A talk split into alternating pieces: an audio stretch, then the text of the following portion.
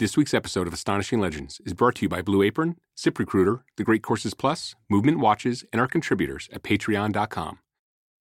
There's a long held belief by some that modern mankind was preceded by those that were human, but much larger than we are today.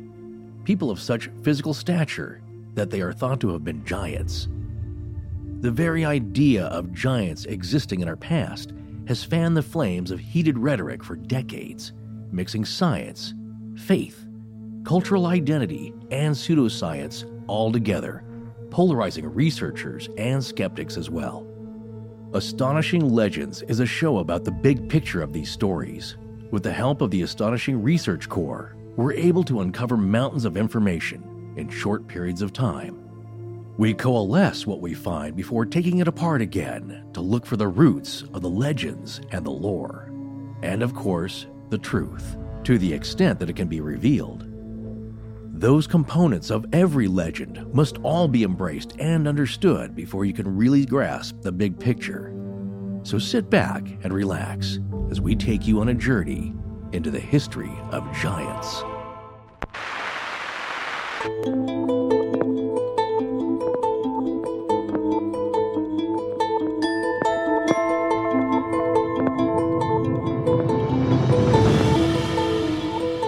Welcome back to Astonishing Legends. I'm Scott Philbrook, and this is Forrest Burgess. The eyes of that species of extinct giants, whose bones fill the mounds of America, have gazed on Niagara, as ours do now. Abraham Lincoln. Join us tonight for part one of our series on giants.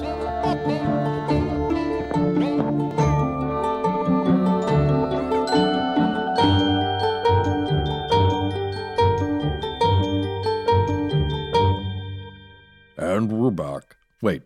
And we're back. And we're, and we're back. What are you doing? that was my giant voice. Oh, Yeah. Okay. Uh, right. the That's last, just take the last one, Sarah. Right. Uh, and before we take one more step, I need to make a quick announcement regarding last week's show, Imminent Disclosure Part 2. During that show, we mistakenly referred to trans woman Chelsea Manning exclusively by her birth name, Bradley Manning. This was an oversight in current protocol as it relates to transgender people, and no slight against them was intended by either us or our guest security clearance expert, Michael, who emailed us to say the following. Quote, when I was in the military, I had to refer to Chelsea as Bradley due to the Uniform Code of Military Justice case and current intel. Our directives didn't allow us to refer to her as anything else. That being said, I understand it is a sensitive subject and I offer my sincerest apology. What Michael is referring to is the espionage case against Ms. Manning for leaking 750,000 classified or otherwise sensitive military documents to WikiLeaks in 2010. We apologize to those we offended with this error, and in fact had actually intended to say something about Manning's transition during the show and even built it into our outline, but overlooked it during production, which happens more often than you would know, just not about such a sensitive and obvious issue. In response to some of the feedback we got on this, we issued a statement in our Facebook group if you're seeking further clarification on it. The gist of that statement, though, is simply that it was an honest mistake. Indeed. Well, in other news, it's been an amazing research week for the show. We'd like to give a special shout out to our two anthropologists in the Astonishing Research Corps, Katie Cohan and Christy Glasgow, for diving in and helping us get our heads wrapped around tonight's complex topic. Yes, and, and to be clear, they both have varying experiences in anthropology. And Christy actually is, I believe, no longer a practicing anthropologist. So she's Yeah. well, maybe you shouldn't say that, but I can tell you that they know more than uh, anybody else we got in there. Well, so. anyone, everyone in there does, yes. I really appreciate getting their help with framing how we take a look at tonight's details and information around giants. Yeah. We- We're so lucky, honestly, to have such educated people in our midst. And uh, before we get into the show, two very important notes about our upcoming schedule, which is likely going to throw people, even though I'm going to announce it right here. We're still going to get tweets saying, What happened? So I'm, I'm trying to One so will pay be for me, attention. sure. Yeah, pay attention right now. Next week is a scheduled dark week for us. Dark week meaning that we usually don't produce a show or release anything. Normally, there wouldn't be a show. However, since we're breaking this current series into multiple parts, we're not sure yet if it's going to be two or three. But either way, the first thing to understand is that the next part of this series will not run next week. It will run the week after that. So part two will be the week after next. Yeah. However, we are releasing a separate and unrelated commercial free bonus show next week to keep you entertained. That's right. When we were doing the Imminent Disclosure series, we interviewed our very own Dr. Chris Cogswell from the Astonishing Research Corps about his exciting new position as Director of Research for MUFON, the Mutual UFO Network, which is the world's oldest and largest UFO phenomenon investigative body. It would appear we now have a man on the inside. Except we just announced it, so it's no longer. he will be fired next week. Yeah, no. Anyway, he sat down with us for about a half an hour to talk about what he's doing over there, and we felt like it needed to be its own thing. So if you subscribe to us, you'll get that show next week. Yes, and part two of this series will follow the week after. Everyone got it? Mm-hmm. Good. Oh, by the way, our new hats are in. They should be in the store at astonishinglegends.com by the time this show airs. So if you've been waiting on a hat, we got some new ones in some new colors. The logo embroidery this time around was actually done by a company that employs at risk kids to give them a chance to work in a skilled trade. which is fantastic. Hey, uh, something else here. You know what? Nobody picked up on our little musical code that Ryan inserted so cleverly into the opening of the last I show. I know everyone is paying so much attention to every word that comes out of our mouth, but you know what people missed? A strange phenomenon. Phenomenon. Yeah, go back and listen to the cold open, the very beginning of Imminent Disclosure Part 2, and listen to the music after Forrest says the word phenomenon. Or And- it, or was it phenomenological? No, you said phenomenon. Oh, okay, very good. yeah. All right. So, anyway, let's talk giants. The first thing I want to say is this is the last show we're going to do that's this broad. Well, I, I feel partly to blame for that. Like I have some responsibility because I was thinking more of a specific incident, which is the Spanish Hill, Sayre, Pennsylvania mound skeleton giant, the bones, that incident that happened. And I kind of casually tossed that out there. But as Scott will say, you know, like the Ark, what it really is, is a bunch of ravenous lions hungry for information. And the next thing I know, it's all taken off, and this thing exploded into all giants all the time. The Yeah. entire history of giants. Yeah, I mean that's my fault too. I threw the bait in and said this is going to be about giants, and what I should have said is we're going to pick a few incidents because when a show gets this big, it gets really hard to wrangle. So, but we did our best to put it in a shape that will make sense Right, to you. right. But this is a huge topic. You Well- could literally do an entire season of Astonishing Legends on all these different tales Well, about that's it's, giants. Yeah, it's one of those topics though. I, I tell people jokingly about. It's like, well, our friend Rob K is doing that about UFOs. It's like when people say, like, why don't you do a show on UFOs? Like, where do you start? Jeez. Well, he's doing it because he's going to do all the, the history of it, all the definitions, all the interesting stories and cases that come up. But that is his whole show. So when you pick a topic like that, it's like, well, why don't you do something on ghosts? It's like, which, what, what incident? yeah. So Giants is a little bit like that, even though there are a lot of historical references we can kind of touch on. And there are specific cases of uh, real bones being found or hoaxes, and we're going to try and determine which is which throughout history. So we probably should have picked a few of those and then expanded on that. Well, I mean, we sort of did that. It's Yeah. it's a lot to go over. There's definitely things you're going to be like, "Oh my god, I can't believe you didn't say that." Yeah, there's going to be some stuff that's not in here, but we're going to do our best to give you the big picture. We actually have a very fun interview planned for later in this series, which we'll tell you about tonight before this episode is up. Where do we start? There's literally hundreds of famous giants throughout history. I mean, everybody knows this, but do you really think about it? Forrest, would you list Well- off what how many what Let's go with some of the more prominent ones. Yeah, I mean, from the beginning of time, and actually, antediluvian. I get to say that again. I love, I nice. love that. Yeah, actually, that is features a, in a big part of it. Uh, Antediluvian, th- that's against deluge. pre, well, before.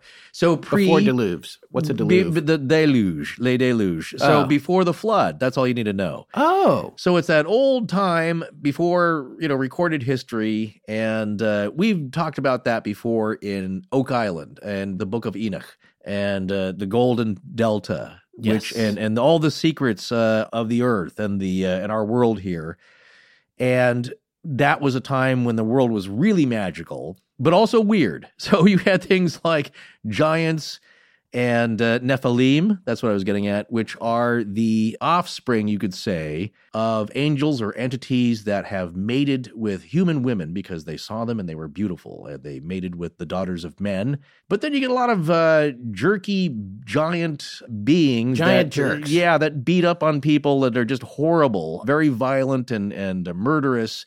And uh, that's one of the things that triggers the flood is to hit the reset button by the good Lord. So he is like, you know what, this has gotten way out of hand. This is just some weird stuff down there, and uh, none of it is real nice. So, Yeah. of course, uh, Noah and his family, like, those are good peeps. I'm going to save them. We're going to start over. But that is some of the first stories of giants on this earth. Yeah. And again, that's an interesting aspect because there are some giants, as we'll take a look at tonight, which are productive and friendly. And they come from a specific area, mostly America. That's a lot of our legends are like that. And Paul Bunyan. Exactly, Paul Bunyan will reference a book by Brad Lockwood, which I had uh, come across a few years ago. And on giants, Yeah. mounds, monsters, myth, and man. Yeah, really like that one. Very even keeled, Pretty short. level headed. Uh, But- yeah, under but it's under thorough. 100 pages, but Yep. uh, some solid uh, research and I think some thorough and solid conclusions as well when he takes a look at the whole picture. But yeah, getting back to tales of old, you have then uh, Goliath, Yeah. Nimrod from the Bible. Who built the Tower of Babel? Yes. And he apparently was not a very nice guy. well, that's what I'm saying. None of the, He was after Yeah. the flood. He was Noah's great grandson, I believe. And here's something I, I've mentioned before on a previous show recently. I think maybe it was for the Yeti. But the noble savage, they're a duality. They're a Yes. they're man struggling. It's uh, like Lord Byron, you could say, was the noble savage in that you know he was a cultured man, very smart and talented, but battling his uh, proclivities, you could say, you know, Yes. with strong drink and the ladies.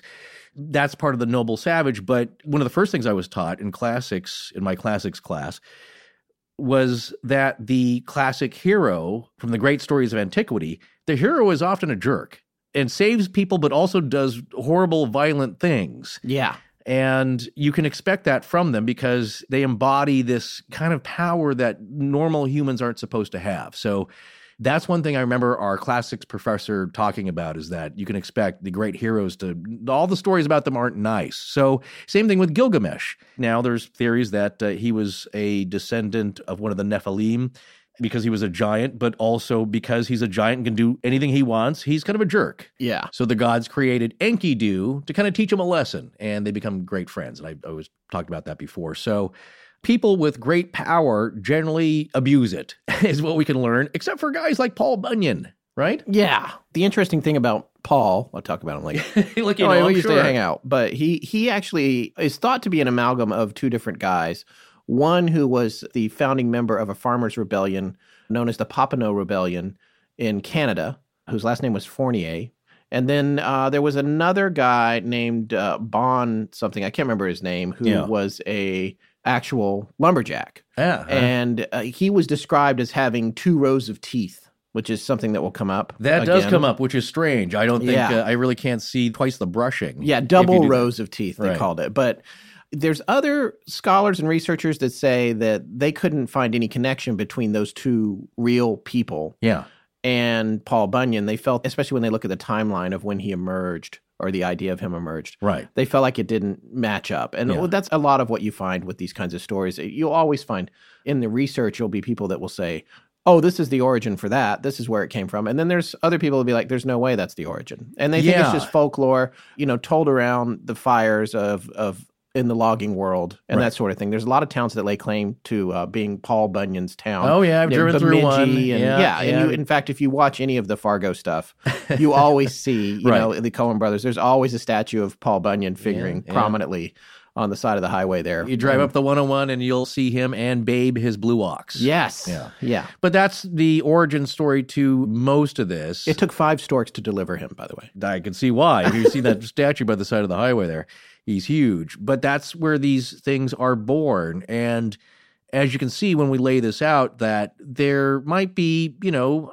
some real people that these things are possibly based on, but the stories get exaggerated over time. Yeah. And and maybe even the findings, as we'll see in like the mid 19th century when they were made, there may have been some genuinely strange bones or normal bones that were exaggerated, uh, the description of which were exaggerated by onlookers. And from there, it takes off and then it literally grows. It gets huge.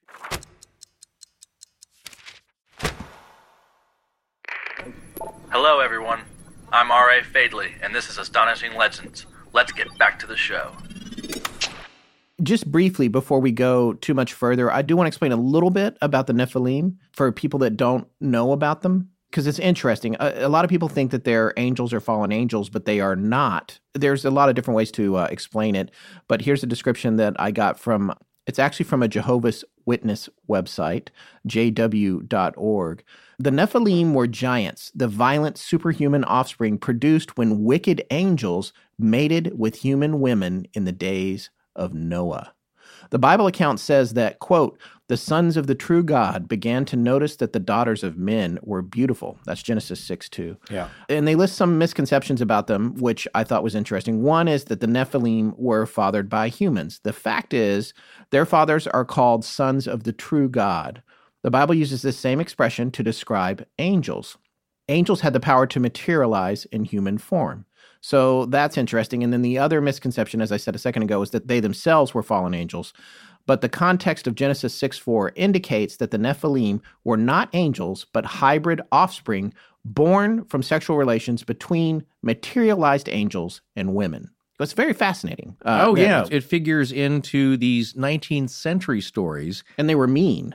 well, that's what I was saying. It's like if you're huge and everyone else is puny, yeah. you can take whatever you want. So that's going to be a theme that's as old as physical people, beings on this earth, as well as the Bible, as we said. But the reason that we're mentioning this is that the stories that we'll cover, the instances of hoax or you know, actual things being found in real mounds, burial mounds in the 1850s, is that there is a religious aspect to that. So it's good to set that up first. Sure. So, yeah, we'll see giants being mentioned quite a bit in the Bible, significantly.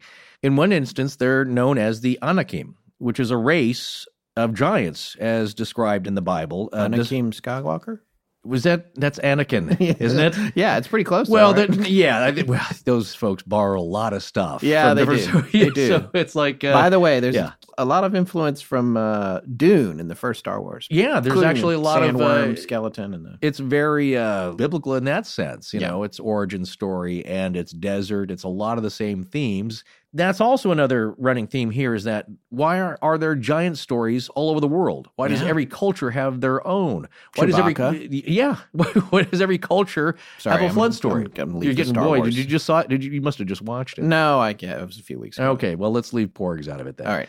so the idea though is that these are resonant themes with human beings from the beginning of time to now. But if you look at the Bible, the Anakim were described as a race of giants and descended from their forefather Anak. And this is also in the Tanakh, which I guess is known as the Mikra or the Hebrew Bible.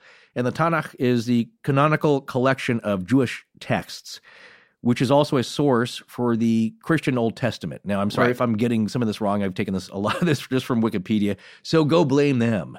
But I think I think after you blame us for using Wikipedia. I'm so sorry. Yeah, well, no, you know what? It's like at least uh, I know that that's been looked over. So yeah. those are things I think generally agreed upon, depending upon your denomination. But we're going to go with that for the moment. In the Book of Numbers, Anak was a forefather of the Anakim, as we said, and he was a son of Arba both of these guys were giants. So we're seeing generation of uh, giants bearing other giants and then now there is a small race of giants right and around. the bible describes both of them as you just said as actual descendants of the nephilim yeah so that would be the origin for this planet here according to the bible right uh, the old hebrew bible which then you know was turned into the old christian bible so the Old Testament part of it. And so that's where we're seeing the start of this is that at the very start of creation, giant beings that are now roaming the earth, there's a race of them, and they have their own area, they have their own region, their country, their land. They were also known as Rephaites, I think. Rephait refers to either a group of people that were greater than average size, or just generally giants, possibly, or to dead ancestors who are residents of the netherworld. So that's what you see, you know, with a lot of these old terms that they can kind of cover several different ideas.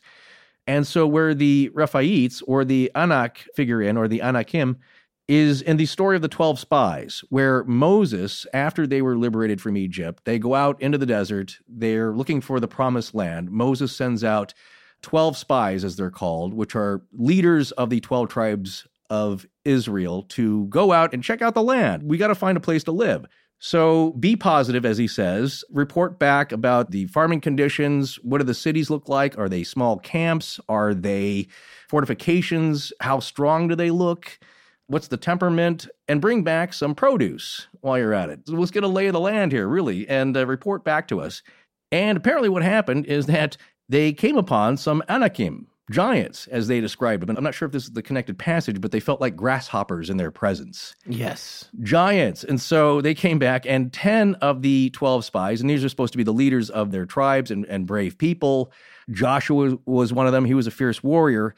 Well, the 10 are freaked out. They come back with a bad report of like, yeah, yeah, it's a land of milk and honey. I mean, look at these grapes. They're huge. It takes two guys on a pole to carry these things. Plenty of good food out there, but there are these giants and they're really mean. And I don't think we could take them. I think we should stay away from this area. Yeah. And so, in their doubting that the Lord would provide for them this land, the land of Canaan, two of the men, Joshua and Caleb, though, are believers. And they said, like, well, no, I think we can take this land. You know, this is the promised land. God is going to fulfill his promise to us. I say we get in there and reap the bounty of this harvest here. Let's get in there, and, and this is going to be great. But because the 10 who doubted and were talking the whole expedition down to the rest of the Israelites, managed to convince the majority. And so they didn't want to go there. So guess what? This 40 day scouting trip now turns into 40 years wandering the desert. That's where that story comes from. Okay. Because they did not trust in the Lord to provide them with a land of milk and honey, the land of Canaan, where the Anakim were, which I believe the Lord said, like, I'll don't worry about it. Get in there. I will kind of uh, help push them out. So eventually, though, that's what happened is that after 40 years, most of these other gentlemen passed on in that span of time. Joshua and Caleb, because they did believe in the power of the Lord and the promise of the Lord, they survived. So Joshua eventually expelled these giants from the land, except for a few that found a refuge in the Philistine cities of Gaza, Gath, and Ashdod. So eventually, these- Gaza. yes, Okay. some of these places Yeah. still around. Yeah. so Hebron, which is near uh, this area, is still around, of course. These are very, very old cities. So the idea, though, is that Joshua eventually pushed these very real giants, if you are to believe of this, and the Israelites eventually find their place. So again, that is a, another big story of giants in the Bible. But of course, the one that people probably most know is that uh, one of these Philistine giants that left the land of Canaan and was driven out, one of the descendants was Goliath, whom David encounters in uh, the second book of Samuel, chapter 21. So Goliath was supposedly a descendant of the Anakim. So again, a bunch of giants not behaving very well and are doomed to be driven out. Giants behaving badly. Giants behaving badly, as giants will do, but as we'll see later on, sometimes they're friendly. In our literature here in the United States, sometimes they're helpful. well, the Jolly Green Giant was very friendly. Well, that's that's what Brad Lockwood Very says. friendly. He's trying to get oh, oh. he's trying to get kids to eat vegetables. Yeah, And, you should uh, do it. You could probably do it better than me. Oh, oh, oh. yeah, nice It's and a, deep. yeah. Well, I saw we saw that as kids constantly because frozen vegetables were kind of a big thing since the fifties. I still think about it when I see him at the grocery store there. Yeah, of That course. guy, No, the he's- VO guy, he passed Yeah, away years ago. I know. but- Well, it's an enduring icon, but the legends of giants coming from Europe, they're not so nice. They're Yeah. the mean ones. Jack and the Beanstalk, he's going to grind your bones to make his bread. yeah, And so they must be tricked and defeated. that one version of him didn't like Bugs Bunny either. that's right. Yeah, that's right. I mean, right. who doesn't like Bugs Bunny? I well, he's he's kind of a smart aleck. Yeah. but, uh, Yeah, guess he he- is. But if you're a jerk, he's going to get the better of you. Yeah, What's interesting, though, is that when the Europeans came to the United States to set up colonies and live, they didn't need to bring their nasty giant stories with them, although they did, because the nasty giant stories were also of the Native Americans here already. Their traditions of giants and folklore, their giants are not very nice either. They're, Right. they're murderous and cannibalistic giants. and they guard spiritual places. Yeah, that's kind of a reason also to be afraid and to keep away. Which is know. an interesting connection. Again, everything is connected. When you think about a spirit like that guarding a spiritual place, and you think about the lore of local indigenous peoples, I go back to, for example, Dyatlov Pass and the Yeah. region that the kids were hiking in. The hunters themselves would not go there. right. It's the dead land. The local indigenous peoples there, they didn't go there either. Right. There's no animals there. It's not a good place. Yeah. So, you know, you crazy kids, be careful. So these are some of the giants of history that are firmly rooted in myths, folklore, legends, the Bible. But even with all of them, we only scratch the surface because while those giants are all, at least today, intangible, there are many, many more stories of giants that have been encountered by explorers or unearthed throughout the centuries by uninformed property owners at worst and archaeologists at best.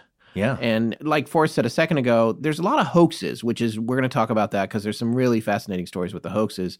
But there's also a lot of stories that are still undetermined and that bear a second look and will leave you scratching your head a little bit. We're going to talk about those too in this series.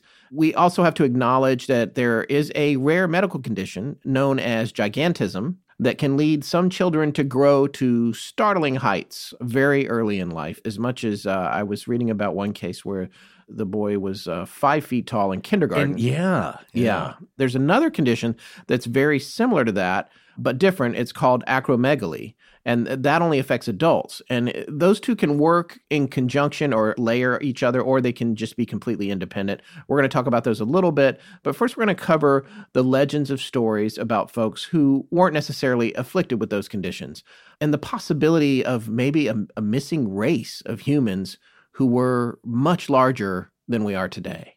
The quote at the top of tonight's show kind Yeah. of encapsulates a lot of what you find when you start looking into giants. And I thought it was a great quote, and we put it there. It's a quote that gets used frequently as a reference to giants. Right. Uh, the one by Abraham Lincoln. In fact, actually, can you repeat that quote, Forrest? Oh, not doing my Lincoln impression. Well, do a Lincoln Yeah. impression. No, I'm not going to. No, everyone loves your impressions. Can you do him? Nobody knows what he sounds What? like. Huh? He's dead. No, that's Daniel Day Lewis doing Lincoln. Oh, go Yeah. ahead, do it. The eyes of that species of extinct giants whose bones fill the mounds of America have gazed on Niagara as ours do now. Nice. Yeah, I don't know. That was really horrible. I kind of like that one. But well, a- he's retiring anyway. So Yeah, I I guess he's not passing the mantle to me, but Yeah. apparently he'd studied the timbre and tone of his voice, and I guess he was high pitched. So I'm trying to think of another time where a quote was taken out of context and ran with and used and waved as a flag for some other cause, and it didn't mean that at all. That does happen from time to time. Well, and that's what's happening with this quote because Yes. when you listen to it, what he's saying, you know, he's talking about Niagara, the eyes of these giants, extinct species, he even mentions mounds. Yeah. I mean, it couldn't be more perfect. But here's the reality behind that story. It turns out that that quote comes from some written ramblings because he wrote a lot. Sure. Uh, it's rumored that it was part of a speech that he made to Congress Uh-huh. or some other speech or writings, but it was just some notes he made essentially after he visited Niagara oh yeah, yeah. if you hear the surrounding language around it, this is an example of what we were just saying how when you take it out of context, it becomes a completely different thing. Listen to that quote in context. The eyes of that species of extinct giants whose bones fill the mounds of America have gazed on Niagara as ours do now. Contemporary with the whole race of men, and older than the first man, Niagara is strong and fresh today as 10,000 years ago. The mammoth and mastodon, now so long dead, that fragments of their monstrous bones alone testify that they ever lived, have gazed on Niagara. By the way, I got this information relating to what I'm sharing with you now from a skeptic website called metabunk.org. And nice. because Yeah. we look at all points of view. Yeah, of course. Uh, this was posted there by an admin there named Mick West. And it's very interesting because he was going out of his way to point out how often this is taken out of context. Well, you know, there's two words in there though that jump out to the person who's done a little reading on giants in America, especially. Yeah. and that is well, the word giant, giants, and the word mounds Yeah. and bones. Mounds and bones. But the other two words that immediately disqualify Lincoln as having any reference to giants as in humans Right. are mammoth and mastodon. Because what he's course. talking about are these extinct creatures Sure. that he was aware of. Right, but And that's he's, so part of he's this- talking about these giant prehistoric animals Yeah. that saw Niagara. yes, He is not talking about people. Right, 15 foot tall, nine foot tall uh, Native Americans or societies that lived here uh, prior to the Native American cultures that the Europeans engaged when they first got here. So that all ties in with the mound builders of southern Ohio, of western New York, and these magnificent earthen structures that in the mid 19th century, people who own the land start digging up and were finding bones, Yes. artifacts. These are burial mounds. Yes. And that's a little reused for hundreds of years in some cases. Right. People's natural inclination is to bury their dead someplace prominent, usually, or out of the way. Yes. And these burial mounds are massive, impressive earthworks. And the people who purchased the land and moved in and settled it and who weren't native moved there and they didn't know anything about it other than that, you know, they were trying to clear it or digging some stuff up. And that's where they came across some very interesting artifacts. Yeah, because you know what the other thing they didn't know anything about Yeah. was archaeology. Even the they were Yeah. not being careful, no, and and it's a tragedy. Yeah, it is. That's the history of humans and archaeology. Is that back through antiquity, it's not the people who are most careful. It's usually the grave robbers, especially in Egypt, who find stuff and loot things. And so, as Well, yeah, and there's know- also destruction of sacred sites going on to this day with ISIS, and, Uh, yeah, what's of left of it anyway. And Right. you see those videos of sacred thousand year old sites being completely destroyed. It's just tragic, but it also is human history repeating itself. I do want to quickly point out that. This is the reason that the NAGPRA Act was passed. I want to explain what this is. It is the Native American Graves Protection and Repatriation Act which is now a United States law that was enacted on November 16th of 1990. And it's a complex code, which one of our anthropologist members in the research corps provided a book on for us. It's very interesting, but what it does is it protects those remains because so many of them had been looted, sold to collections, went to museums, all these things were happening before people became sensitive to that kind of activity. And conversely, it means that when you find new sites, a lot of times you can't dig. You don't dig now. And if you find bones from these sites in a museum, they are to be repatriated so they can be properly buried in a respectful way. right. That is part of the bigger picture of how the water gets muddied with respect to all the not where are the bones? This is something that's going to keep coming up. Well all these mounds there's all these stories. Where are the bones? Well the bones either have been returned or it, there are cases where they can be lost and there's other cases when it's a hoax and these bones that are supposedly huge don't exist. We're going to talk about all of that but we just wanted to explain that act because it's an important part of how all these things are dealt with these days but the fascinating thing is and i think we've already pointed this out is mm-hmm. that all cultures across the planet have giant lore every single one of them Yeah. and it, it reminds me, frankly, of the Yeti and talking to Dr. right. Taylor because we talked about this in part two of that series a little bit about where the idea of the Yeti comes from and culturally why that society in Nepal, for example, would seek to have it Yeah. because of the caste system. In some cases, they have the lower, the wild man, the Bunmachi, who we talked about, and then they have the Yeti that was at the higher level, which also, in a way, is a giant in its own way. So there's a connection there to how cultures revere these huge people. And like you said, some benevolent, some not so benevolent, some you don't even think about. The one that I came across when we were doing research for this episode that I hadn't even thought about in forever was Little John in the story of Robin Hood. Yeah. Yeah. Little John was yeah. a huge dude and is essentially described as kind of a giant. And on top of that, he bests Robin Hood in the quarterstaff battle that they have on the log or whatever. Are you talking about uh,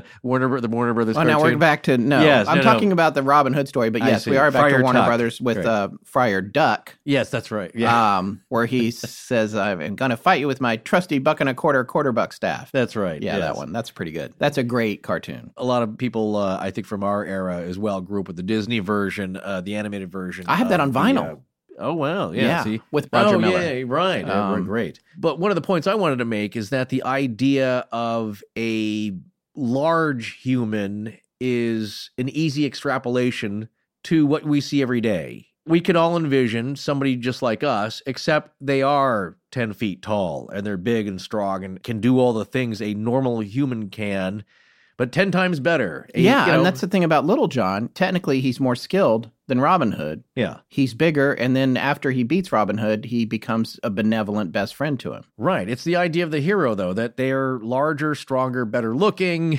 Yeah, they're superhumans. And so, again, it's an idealized version of us. And it's a natural thing to think about, a natural conclusion for us when we think of our stories and our myths.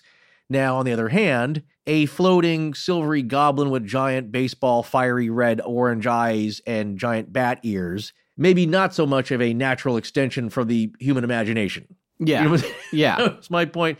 That was my reference. Like some things out there where we do have these strange creatures popping up in local legend and lore are not so easy to think about. That's really much more inventive. Yeah. We were talking about earlier the story of the flood being pervasive in Native American cultures all around the world. Everyone's got a flood story.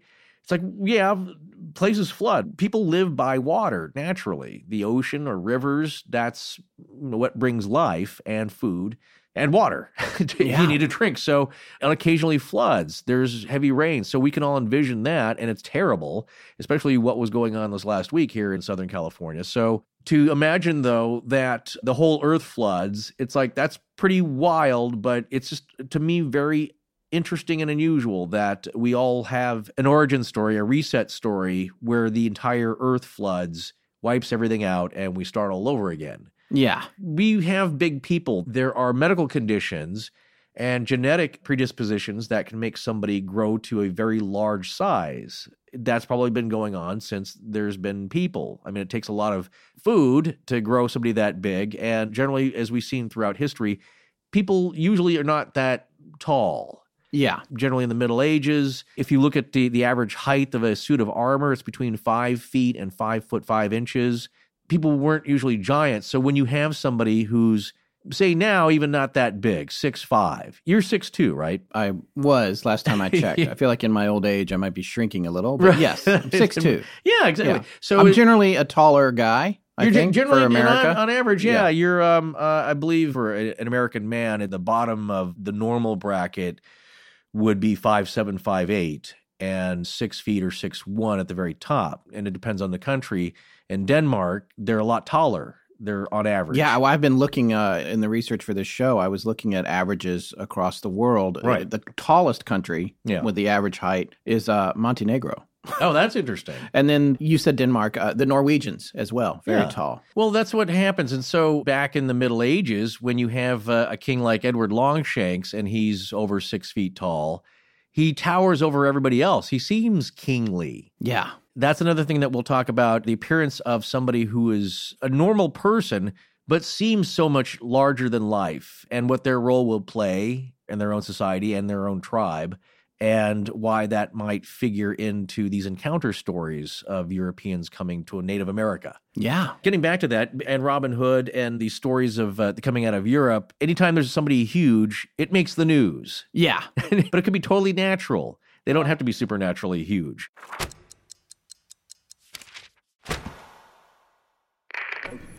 I'm the Dispatcher, and you're listening to Astonishing Legends with Scott Philbrook and Forrest Burgess. Now back to the show. Before we go too much further, I feel like we should talk about some of the more famous hoaxes. So these hoaxes come from a book that we are referencing for this series, one of several, called Giants on Record America's Hidden History Secrets in the Mounds and the Smithsonian Files. This is written by Jim Vieira and Hugh Newman. This book is a bit controversial, as is the topic of giants in general. It's a polarizing topic. There's a lot of people that equate it with the whole ancient aliens thing, and then immediately we're going to Giorgio Tsoukalos and aliens. And we're not coming at it from that angle, from the ancient aliens angle. And even though there's a lot of people that equate the presence of ancient giants or these long ago larger people being somehow ancient aliens, I'm not going there necessarily. For me, it's more an idea Yeah. of possible lost civilizations, uh, pocket civilizations, as a term that I learned from uh, Professor Taylor. Yeah. Totally earthbound, Yeah, what we have found if it least- exists. yeah, Yeah, yeah. sorry. What we have found, just kind of skimming the cursory research angle here, is that these are incredibly impressive works, these mounds, and the artifacts found within them, as well, whatever's left. Maybe we should talk a little bit about the kinds of things that are found in the mounds and, and where they are and what they represent, because I think a lot of people don't really understand how much pre Columbian history there is in North America. Oh, sure, yeah. It's no. Everyone that- thinks, you know, oh, it started with Columbus. And well, that's what I said in the uh, in our Great Courses Plus ad Yeah. uh, a couple of shows back. But starts with the arrival of Columbus. But as we'll hear today's episode in this ad, you know, both worlds were ancient.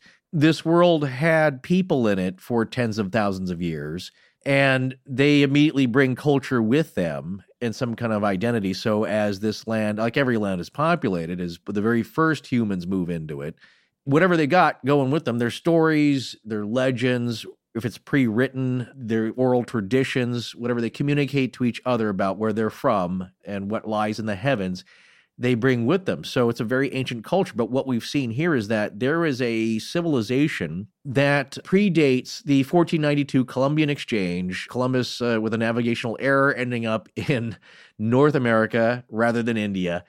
And the world changes both worlds, as they call it, the new world. It's not really the new world. It's its own world. It's just a, wor- it's a world they've never seen before, these Europeans.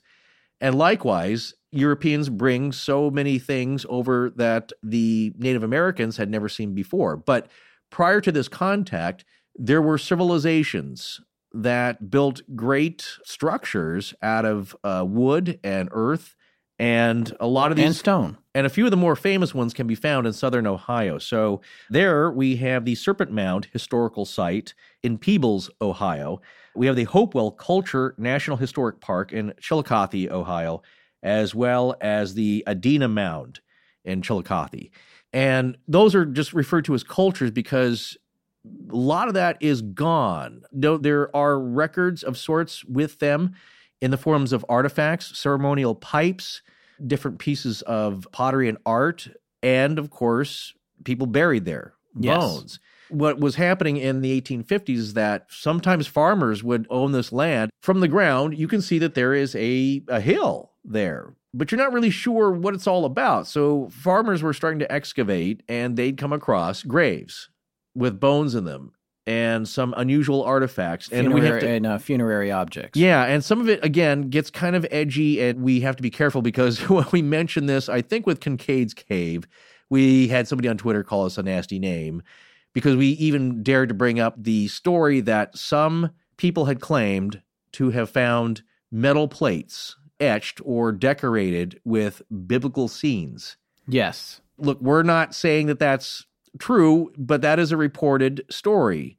And that will tie into the Giants story as well, because it has a religious angle to it. Of course, when you're seeing biblical stories on plates pre Columbus, how do they get there? Well, there's some other crazy stories as well, as possibly Coptic Egyptian Christians fleeing persecution from Egypt and coming to America way before Columbus and bringing their biblical stories and their artifacts here. So, the only thing I can tell you that I believe personally is that it's a lot more fascinating, mysterious, and complicated than we currently know now, the prehistory of America. Yeah. Absolutely. The pre European history. I also America. personally believe that the Vikings were here long before Columbus. You know, I mean, Yeah. that's something I've sort of picked up from Scott Wolter, which i- he's a controversial figure, but the, the whole oh. Well, hooked X thing. Yeah, that's, But a good, that's a good book, though. I yeah, recommend it. Yeah. yeah, exactly. And a lot of the stuff that we've read and a lot of the signs that you see pertaining to Oak Island and other carvings that have been found in the northeast of the United States indicate Viking symbology and there's structures that seem like they may have been actually built by the Vikings. Oh, yeah, and far into the Um, yeah. region of the United States, Yeah. the heartland, Minnesota, even. Yeah. well, not just the football team. But the idea, though, is that there are discoveries being made by archaeologists currently. I just saw one like six months ago. That was a great, interesting coverage of a discovery of a campsite, probably a Norse site at Los Almados. I think in Nova Scotia. And we talked about that before, but now they're really finding settlements yes. that are much earlier than previously thought. So I actually found some notes here that I made for this series, Native Peoples of North America from the Great Courses Plus. Oh, And yeah. so, but it's exactly what you're talking about. And so one of the notes here was that the Dorset, an ancient Arctic people, encountered the Norse or Vikings in what is today northwestern Greenland. And later, direct encounters dating from the year 1200 took place with the Thule in Greenland, Newfoundland, and Labrador. Okay. And the way that they know that there was some intermingling is that they would find, you know, Dorset being indigenous Eskimo culture. Yes, they preceded the Inuit. Yeah. Uh, but there's no reason to believe, apparently, that they overlapped. They're believed to have gone extinct before the Inuit came along. See, that's what I'm saying. That's what happens with the mound builders. That people came along, they built these amazing structures, and For whatever reason, they move, they die out, they kind of fade away, and a new culture arises. Yes. And they don't have any connection with the previous one. No, Uh, but they still use their burial mounds. well, exactly. That's a natural human inclination to want to put your dead somewhere sacred and away and out of the place, maybe closer to the sky, someplace revered. So that's an idea, though, that just makes sense to peoples no matter who you are. Brad Lockwood says his own European relatives are buried in these old burial mounds because his family's generations old from Western New York State, and they yes, right up against the uh, Lake Erie, actually. yeah, the, Yeah. the Seneca area. Yeah. So, in any case, though, what you see the intermingling is that they'll find a Dorset piece of jewelry, like a Dorset made gorget, which is like a necklace plate, but with Viking brass. And, you know, how do they get that? So, we can see evidence of items being used by these native peoples of European origin, either being traded later on as more contact is made, and the spread of these items as they make their way into the interior of the country. So we know now that it's not just 1492 with Columbus being the first to step foot here. And what's interesting about that, and we need to keep in mind when we're looking at these giant stories, is that that's revisionist history. Columbus, the way that that's presented, is technically it's revisionist history. It, it glosses over all the things that happened before he got here, oh. accidentally in the wrong place. So- Right. and so that's something to remember too, because Forrest, this is something that you had said, which maybe you took. I'm sure you took from Winston Churchill or somebody, but that uh, history is written by the victors or something to oh, that effect. Geez, you wanna- I got to look that Yeah, up. I, well, a- the gist of it is that that is who tells you what happened. And when the things that preceded your cultural hero conflicts with what happened after that person did something like Columbus discovered America, then it gets buried. The stories get buried. Yeah, and here's the thing though, you have some forms of contact that aren't that cemented. Let me tell you about another note here. In the 1480s, native peoples in the Northeast encountered Basque mariners who had ventured into the area to take advantage of the vast supply of cod. That's also from that lecture series. Right. So they had come all this way, and that's not like making a settlement. That's not meeting the chief and coming in and exchanging uh, gifts and announcing yourself. It's sighting them, and like there's land and there's people we've never seen before, and vice versa. So, what form of contact is that? It's not totally official. And again, there's no settlements or colonization happening, but it's Western Europeans making contact with North Americans before Columbus. It's just not in the same way and not as, uh, ugh, let's say, uh, with such a result. Yes. Yeah, but it has happened. So when you hear things about like the hooked X and some of the runes being found in uh, these tablets with some Viking markings on it, which I had heard were kind of like boundary markers, property markers that have been unearthed in farmers' fields. We just know that there's a lot of other uh, history out there that's not official, I guess. And also, I don't know if you saw that. That was like the show that you like, What on Earth? Yes. The satellite show? Yes. There's evidence for possibly a Chinese style wall on the west coast of the United States, Right. which greatly predates Columbus. And we mentioned this before in the Veracruz area. There may have been some contact with people not of North America, with outsiders making contact with early North Americans. But here's the other thing, though, to be completely clear, and I want to make sure we don't gloss over this, is that there's a collection of scholars who believe that, for example, the Kensington runestone is is a hoax. But it's not the only Right. example. It's not proven to be a hoax. They Right. believe that the man that discovered it might have created it. Which actually brings us to some giant hoaxes that I think we should share before we go too much further. Sure. Probably the most famous giant hoax is the one called the Cardiff Giant. oh, I've of course heard of that. Yeah. Yeah, and I actually want to read about this from the book that we were referring to.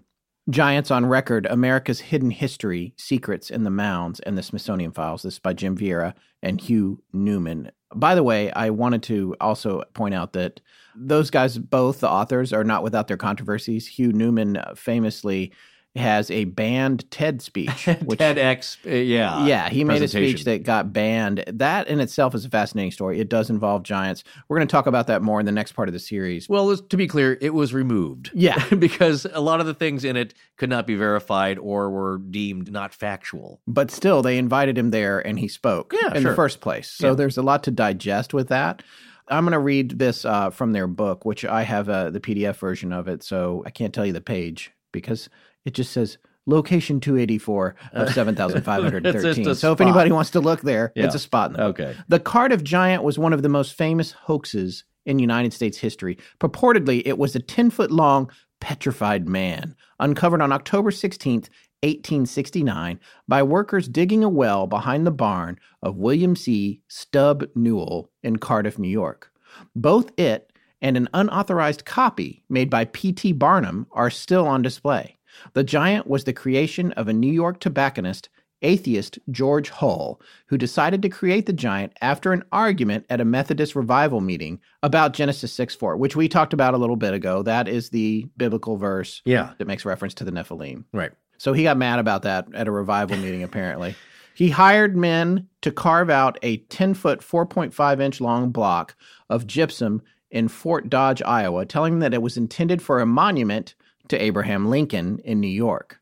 He shipped the block to Chicago. This could not have been cheap, by the way, where he hired Edward Burghardt, a German stonecutter, to carve it into the likeness of a man, and he swore him to secrecy. So what happened was they made this giant statue. It looks like a giant laying down. Yeah. And they even took, I think, boards with nails on them or something to make I'd it heard look of like that. Yeah. cha- like well, was- they, they beat it with chains and these paddles that had nails uh, pounded through them to pit it right and age it. fascinating. And then uh, P.T. Barnum wanted it, but he couldn't get his hands on it. So then he had another one made and was charging people to look at that one. Yeah. And what's interesting about that is it was a journalist that was reporting on this. The journalist is the person who coined the phrase "There's a sucker born every minute," not P.T. Barnum. That's been misattributed. That was something I So there's learned. another uh, misappropriation, a misattribution. Yes, Yeah. misattributions. right. right? It takes Uh, off. Yes. Blake, I hope you like that one if you're listening. But anyway, that's pretty fascinating. So this thing was really just a statue. It was rock. Yeah. He was claiming, I guess, that it was a petrified person. And Yeah, but I mean, I guess out of all durable materials, he didn't really have any latex or, yeah, you know, it, it's not a Bigfoot faking where you've got a, uh furry suit with a bunch of uh, cow guts in it. But the, you know, there were other things along these lines. There were mummies. There were all kinds of things, and it, invariably, as the technology became available, these things wound up getting X-rayed or CT scans, and it was clear that they were fakes. Right. There's a story, uh, the Martindale mummies are a story of that. There was another mummy that a man named Judge Orr had, also proven to be a hoax. And then one of the most egregious things that's happened in the internet age, and this is a classic creepypasta copy paste kind of problem, was a Photoshop contest held at a website called worth1000.com, as in a picture's worth a thousand words. This was in 2002, and they do a different contest every year. And the contest they did in 2002 was for giant skeletons in old photos. So Ah. these people submitted numerous, Yeah. you know, I don't know, I didn't look to see how many entries, but theoretically, probably hundreds, if not more, Right. of photos of what looked like archaeologists uncovering giant skeletons. And all of those are still circulating like crazy on the internet. uh, the, it's clickbait, it's Yeah. everywhere. Right. But what happens is it contributes to people talk about fake news. This contributes Yeah. to people thinking, "Oh my god, what is that?" Yeah. And it's not that there's not evidence like that out there in the world. We're going to talk about some evidence like that that is real, but the photos are never as good. Like I saw one of those pictures and it's like three people dusting off an eye socket on a Uh-huh. skull. Yeah. Like it's so big, it looks like a Volkswagen Beetle. well, that's You know? yeah, yeah. So that is uh, for those of you that don't remember, that's a car they don't well, you, you, you Uh, have to be when you're going to fake something. Don't fall into hyperbole because, well, there's some body parts photos that obviously been faked Yeah. to get you to click on them. But obviously, it's like that's way too huge to be real. However, sometimes there are medical anomalies that happen, and it is unbelievable looking, but true. So it was Stub Newell, right, who was the atheist farmer that got into the Methodist argument Yes, and wanted at the to- revival. at the revival. uh, he was mad about Genesis six four, I guess, and, Yeah. which said that giants walk the earth. So then he faked digging up a giant on his own farm. Okay, so here's an interesting angle that I wanted to present because it's the opposite of the other reason to fake and hoax a giant sighting or producing a giant from the earth. Stub here wanted to do it to make fools out of the people that would say, look, see, giants have walked the earth it is true in the Bible. Right. And then they would parade that around and claim, look, see, all that is true. Genesis is true. We're literalists. And here's our proof. And then he would come out and say, like, no, you idiots, it's a big stone. And uh, I fooled you all. And you're full of malarkey. So that's one angle. But as we'll see later, some of these have been faked because the people wanted other people to believe that giants had roamed the earth, and especially North America. Yes. Because the religious angle there is that America is the new Eden or the existing Eden. It's the new promised land, as we had mentioned earlier, the land of milk and honey. As giants were found there, giants were found here in North America. So that's the opposite reason of faking that, not to expose it as Stub would wanted to do, but to keep people believing that stuff from the Old Testament could be true.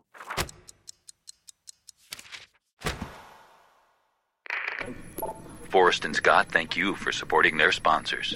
I'm Jeff Goff. Now back to the show.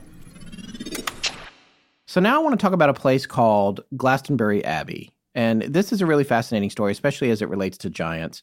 This abbey was, for hundreds of years, the wealthiest abbey in all of Europe. Yeah. And certainly in England. However, it burnt to the ground in 1184 AD.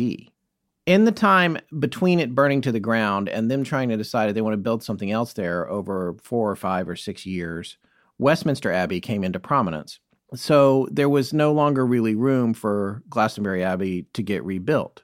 Apparently, the monks who were at the monastery there who wanted to get the abbey rebuilt, because there were a couple of buildings that did survive the fire, not many, as these monks were excavating, presumably to begin rebuilding, they discovered something very unusual when they began excavating the site where Glastonbury Abbey used to stand. About eight feet underground, they discovered a leaden cross that had a message on it. It said, Here lies interred the famous King Arthur on the Isle of Avalon. So they pull the cross up and they, they can't believe it. It seems that they may have found King Arthur's grave. They dig and dig and dig eight more feet to a full depth of 16 feet, and they come across a huge wooden coffin. Inside this coffin, they find the skeletal remains of what they believe to be King Arthur. What's interesting about this and why it's part of this particular episode of Astonishing Legends is that this skeleton was purportedly nine feet tall. Although the first story that I read about this, which I read in the book Giants on Record, Vieira and Newman's book that we've been referencing tonight, indicated that it was just King Arthur. Other stories that we found through additional research indicated that Guinevere's remains were in the coffin as well, and that she, too, was incredibly tall at seven feet.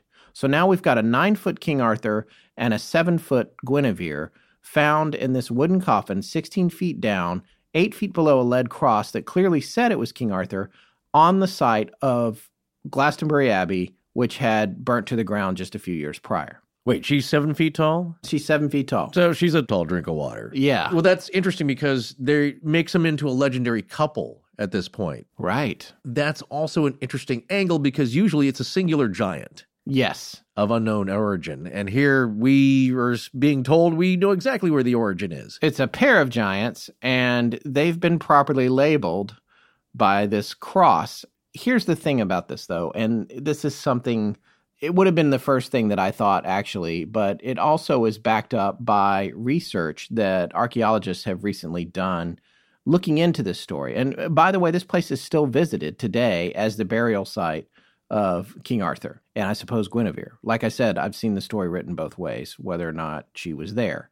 This apparently was an example, according to archaeologist Roberta Gilchrist, of what is known as pious fraud. And a pious fraud is when you, in this case, would maybe come up with some fake relics in order to generate interest in maybe rebuilding your abbey that burnt to the ground and used to be the wealthiest abbey in Europe. Right. Well, I would say they are smartly marketing this thing as going right to local pride of the peoples there because at that time, not much was known about King Arthur, and to this day, we don't know much of anything. He may not have existed. All they know is that there was a hero that was a Celtic Briton, more of an indigenous Briton, who fought some battles against the invading Anglo Saxon invaders, the Angles and the Saxons from Saxony, and was able to repel them. And they're an overwhelming force. So he scored some great battles that fired people up and it delayed a massive invasion for a little while anyway.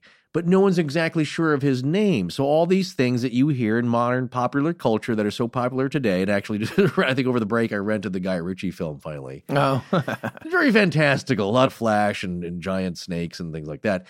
And that's all good fun. But the things like Excalibur and Avalon and Guinevere and Merlin and all these things, you know, pulling the sword from the stone, it's all been layered on over the years. And all they really know is around, I guess this would be the mid fifth century to the mid sixth century. Mm-hmm. He may have existed, but there's no clear evidence or record of his name only until I think Gildas, maybe, maybe a hundred years later or a long time later, as it often happens with history.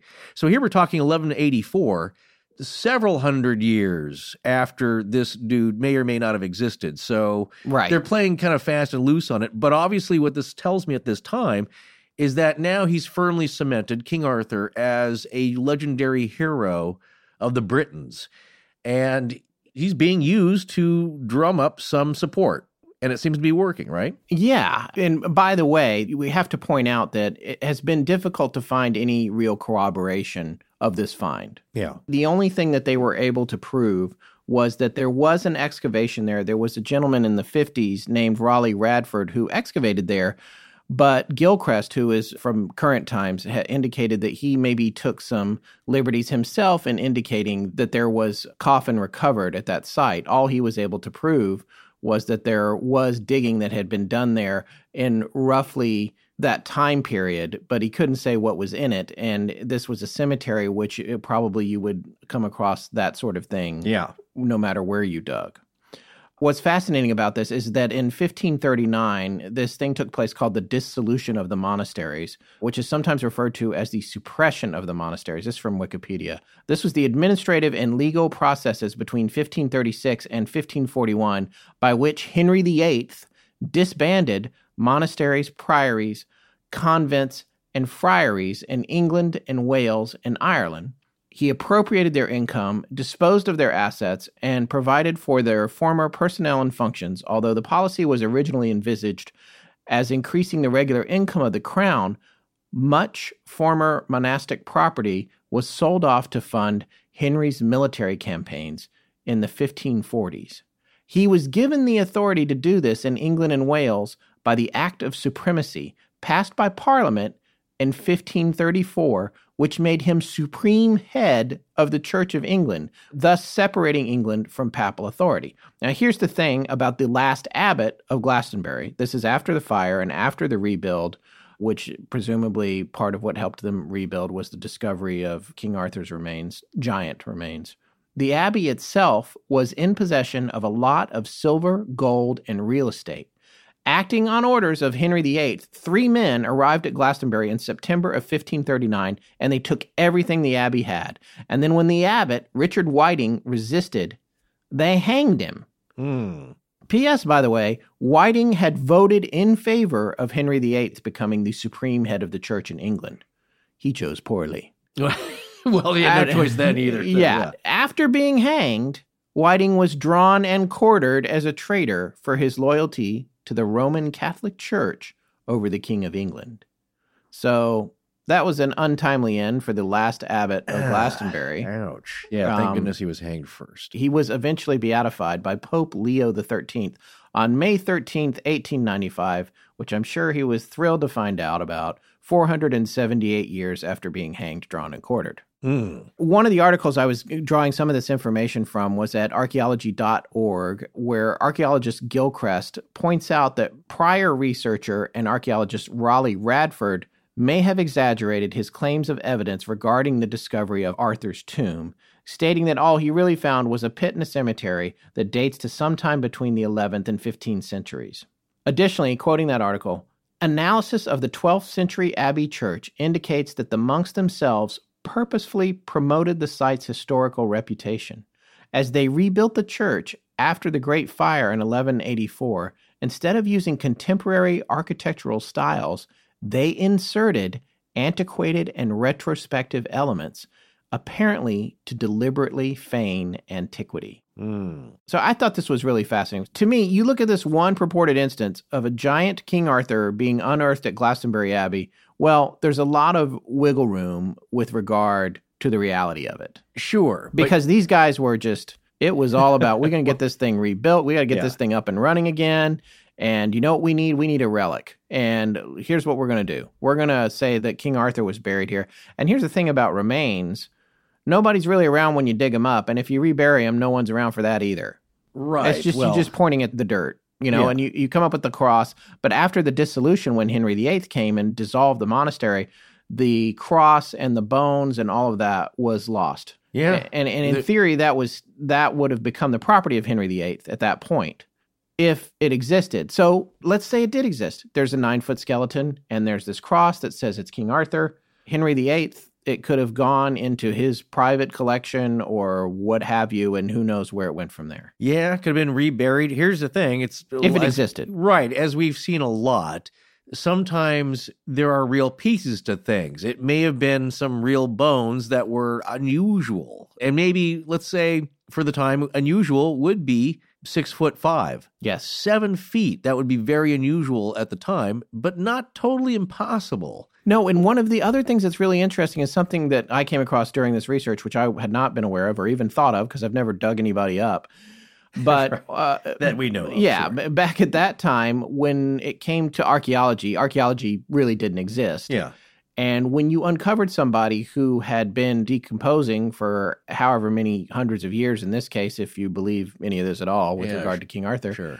the skeleton it spreads out and it can give you a false sense That of the true. vertical height and if you're not knowledgeable about the human body and how decomposition works and all that kind of thing you might think that the changes it's undergone are indicative of a height that it just wasn't when it was all being held together by muscle and tissue Exactly. Strange things happen to the body. It's not a usual thing that most people see if you're not into forensics. But people often think that fingernails still keep growing And hair. body dies. Yeah, and what's happening though is we, like t- with we, the fingernails. we learned about this with Somerton Man a little bit. yeah, you do. Right. Is that the tissue around the finger bone shrinks. So, and of course, the nails aren't growing. It's just that they, they appear to grow. So They look if- longer because the tissue is retreating. Exactly. Same thing with the hair on the head. Right, exactly. So what happens is that early people who found a skeleton, I was early, you know, pre turn of the century, all of the ligaments and sinew and tissue have dissolved away, have rotted away. So now you have loose bone. And what Scott's saying is that the bones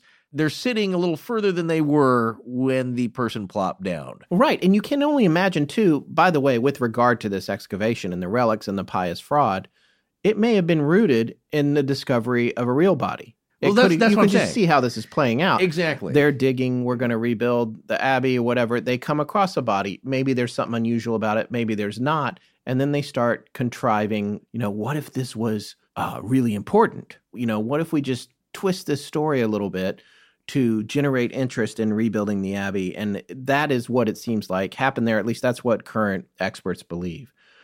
That's another case of it, albeit not that famous, but I thought it was very interesting of a story being exaggerated about a giant. We're not really sure if the bones exist, and even if they do, we're not sure the person was real in Right. general. Yeah. So there's a lot to consider there in terms of how a story can get blown out of proportion and, Yeah. and possibly even entirely fabricated. Well, things are exaggerated. That's what we're saying is that it's so long ago, it's hard to get a handle on it, even if at the time it's been documented, Yeah. because you can't go back and see what they found. Now, what we can do now with modern forensics is find Richard III in a parking lot, In a parking par- in a car It's park. amazing. Yes, in a park car park because based on his description and, and I believe uh, some descendants of his, you can kind of trace that and his um, scoliosis, I believe, a curvature of the spine.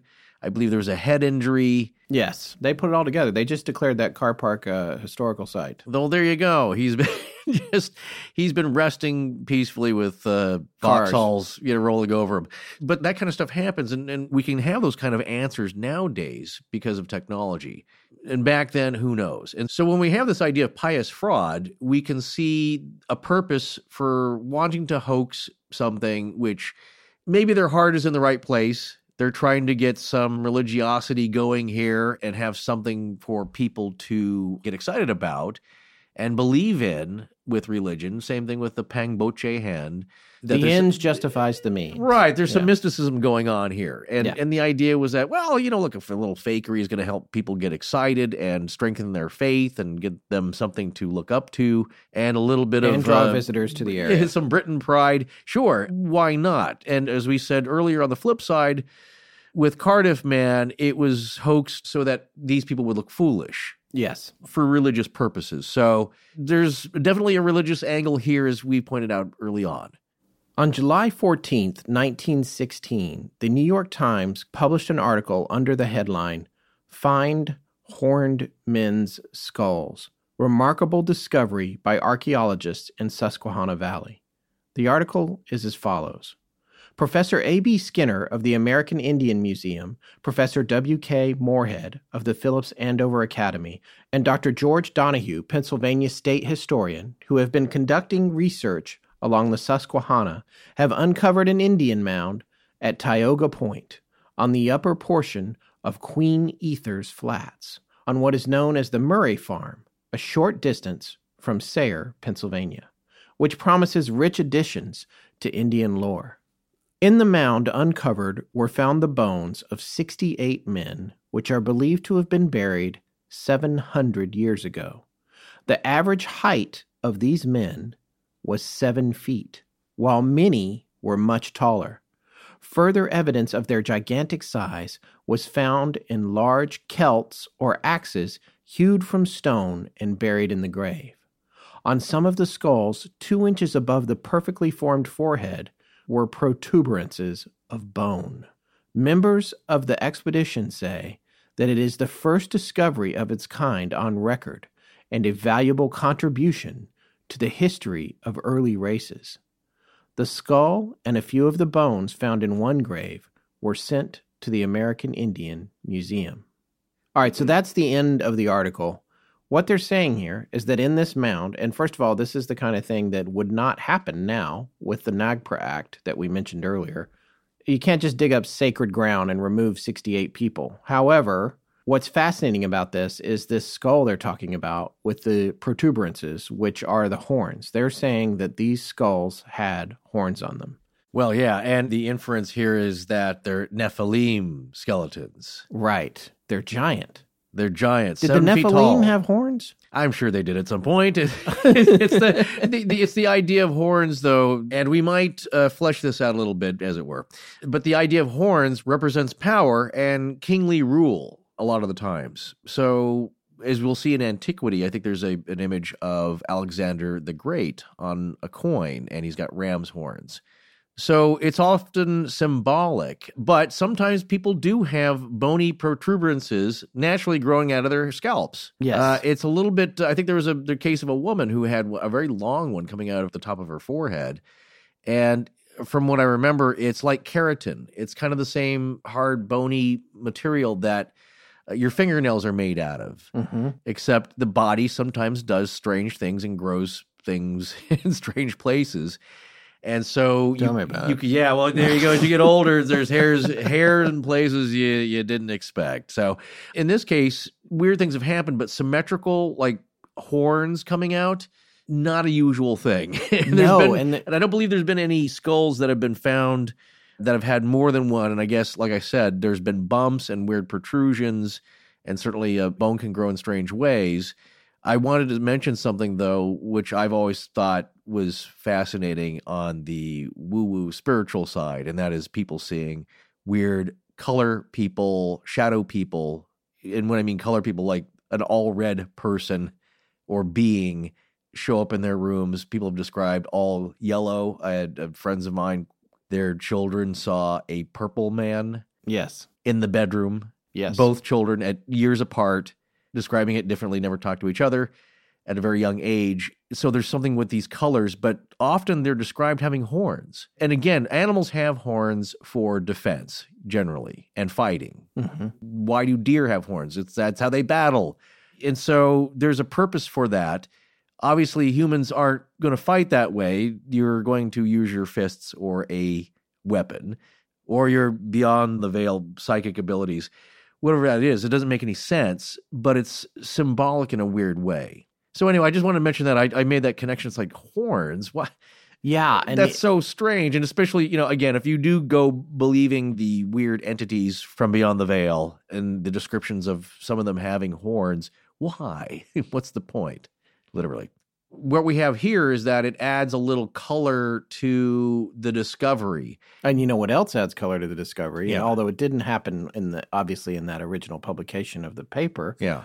There's a photo associated with this story that you see every time you read this story online. There And- is an image of a skull that is horned. yeah, and if you follow us on social media, you will have already seen it because I'm even though I haven't done it yet as I record this, I will be tweeting it out when we post this episode. Right, right. And it's disconcerting to say the very least. So as these bones are being unearthed, there's bystanders. It's kind of a big thing in the town there, and people are seeing some strange things, and you can see the story ball rolling here.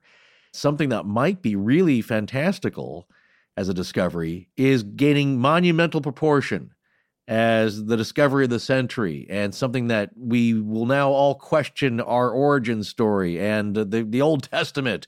And, and it is the Bill Murray thing of Old Testament stuff, really fantastical. Fire and wrath and brimstone and giants and beasts and battling angels and all that kind of stuff. So now you're seeing the kind of fervor that goes along with this. Well, this also is the root of my mistake here in that this project got so kind of out of hand out of a simple idea of like, let's talk about giants in America and specifically the Sayre, Pennsylvania, Spanish Hill horned seven foot giant incident, which now turned into all giants. So, and where that happened, I was kind of joking with Scott and Tess in text here because uh, a good friend of mine, she'd given me a uh, fact or crap calendar. it's like usually she'll give me one of those peel away calendars, which I really enjoy in some different themes. And this one was the fact or crap. And on a certain day, the challenge is that you have to kind of guess if it's fact or crap. And since and this page a day type calendar has had several interesting ideas for the show. Yes, it has. So it comes up a lot. it, it- well, you know, because you peel it away, and what we've learned here on the show is like, again, we're not trusting of anything. I, it's like I'll read something, it's like, wait, is that true? Because things are cut and pasted, and who knows who's writing these things? It's certainly titillating. But here is the text or the copy from that particular day on the fact or crap. And again, you have to you read the statement and you have to guess whether it's fact or crap, and then you add up your points at the end of the week. right. So it's a game everybody can play. So the statement is several giant human skeletons with horned skulls were unearthed in a burial mound in Pennsylvania in the 1800s. And you flip over the page at the backside, it's fact. Shortly after their discovery, the giant AD 1200 skeletons mysteriously disappeared from the Museum of Philadelphia. The institute chosen to study the skeletons, and they always put a joke line here boneheads. So that is the, your little joke for the day.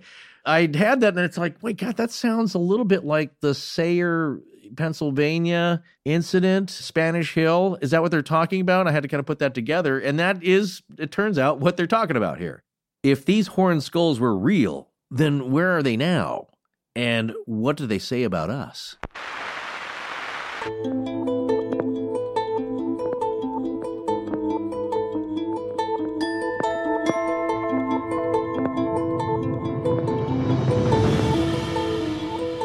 That's going to wrap up part one of our series on giants. A reminder to look for our commercial free bonus show next week with Dr. Chris Cogswell, the new director of research at MUFON. The following week, part two of this series will run. In it, we'll talk about evidence pointing to what might have been a pocket civilization of giants in France, whose skulls indicate they would have been 10 to 15 feet tall. Please remember to support our sponsors. They keep the show free and the lights on in Blanket Fortiana. Special thanks to John Bolin.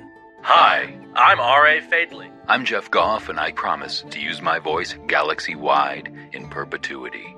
G O R E A D Y. E. F F. Our show is edited by Sarah Wendell, and our theme, which is available as a ringtone, is by Judson Crane. Sound design is by Ryan McCullough. Special thanks to the ARC and its lead researcher, Tess Feifel. But most importantly, we want to thank you, our listeners. Visit our store at astonishinglegends.com or interact with us and other listeners on Facebook, Twitter, and Instagram. You can also find us at patreon.com slash astonishinglegends if you'd like to support the show in that way. Copyright Astonishing Legends Productions. Good night.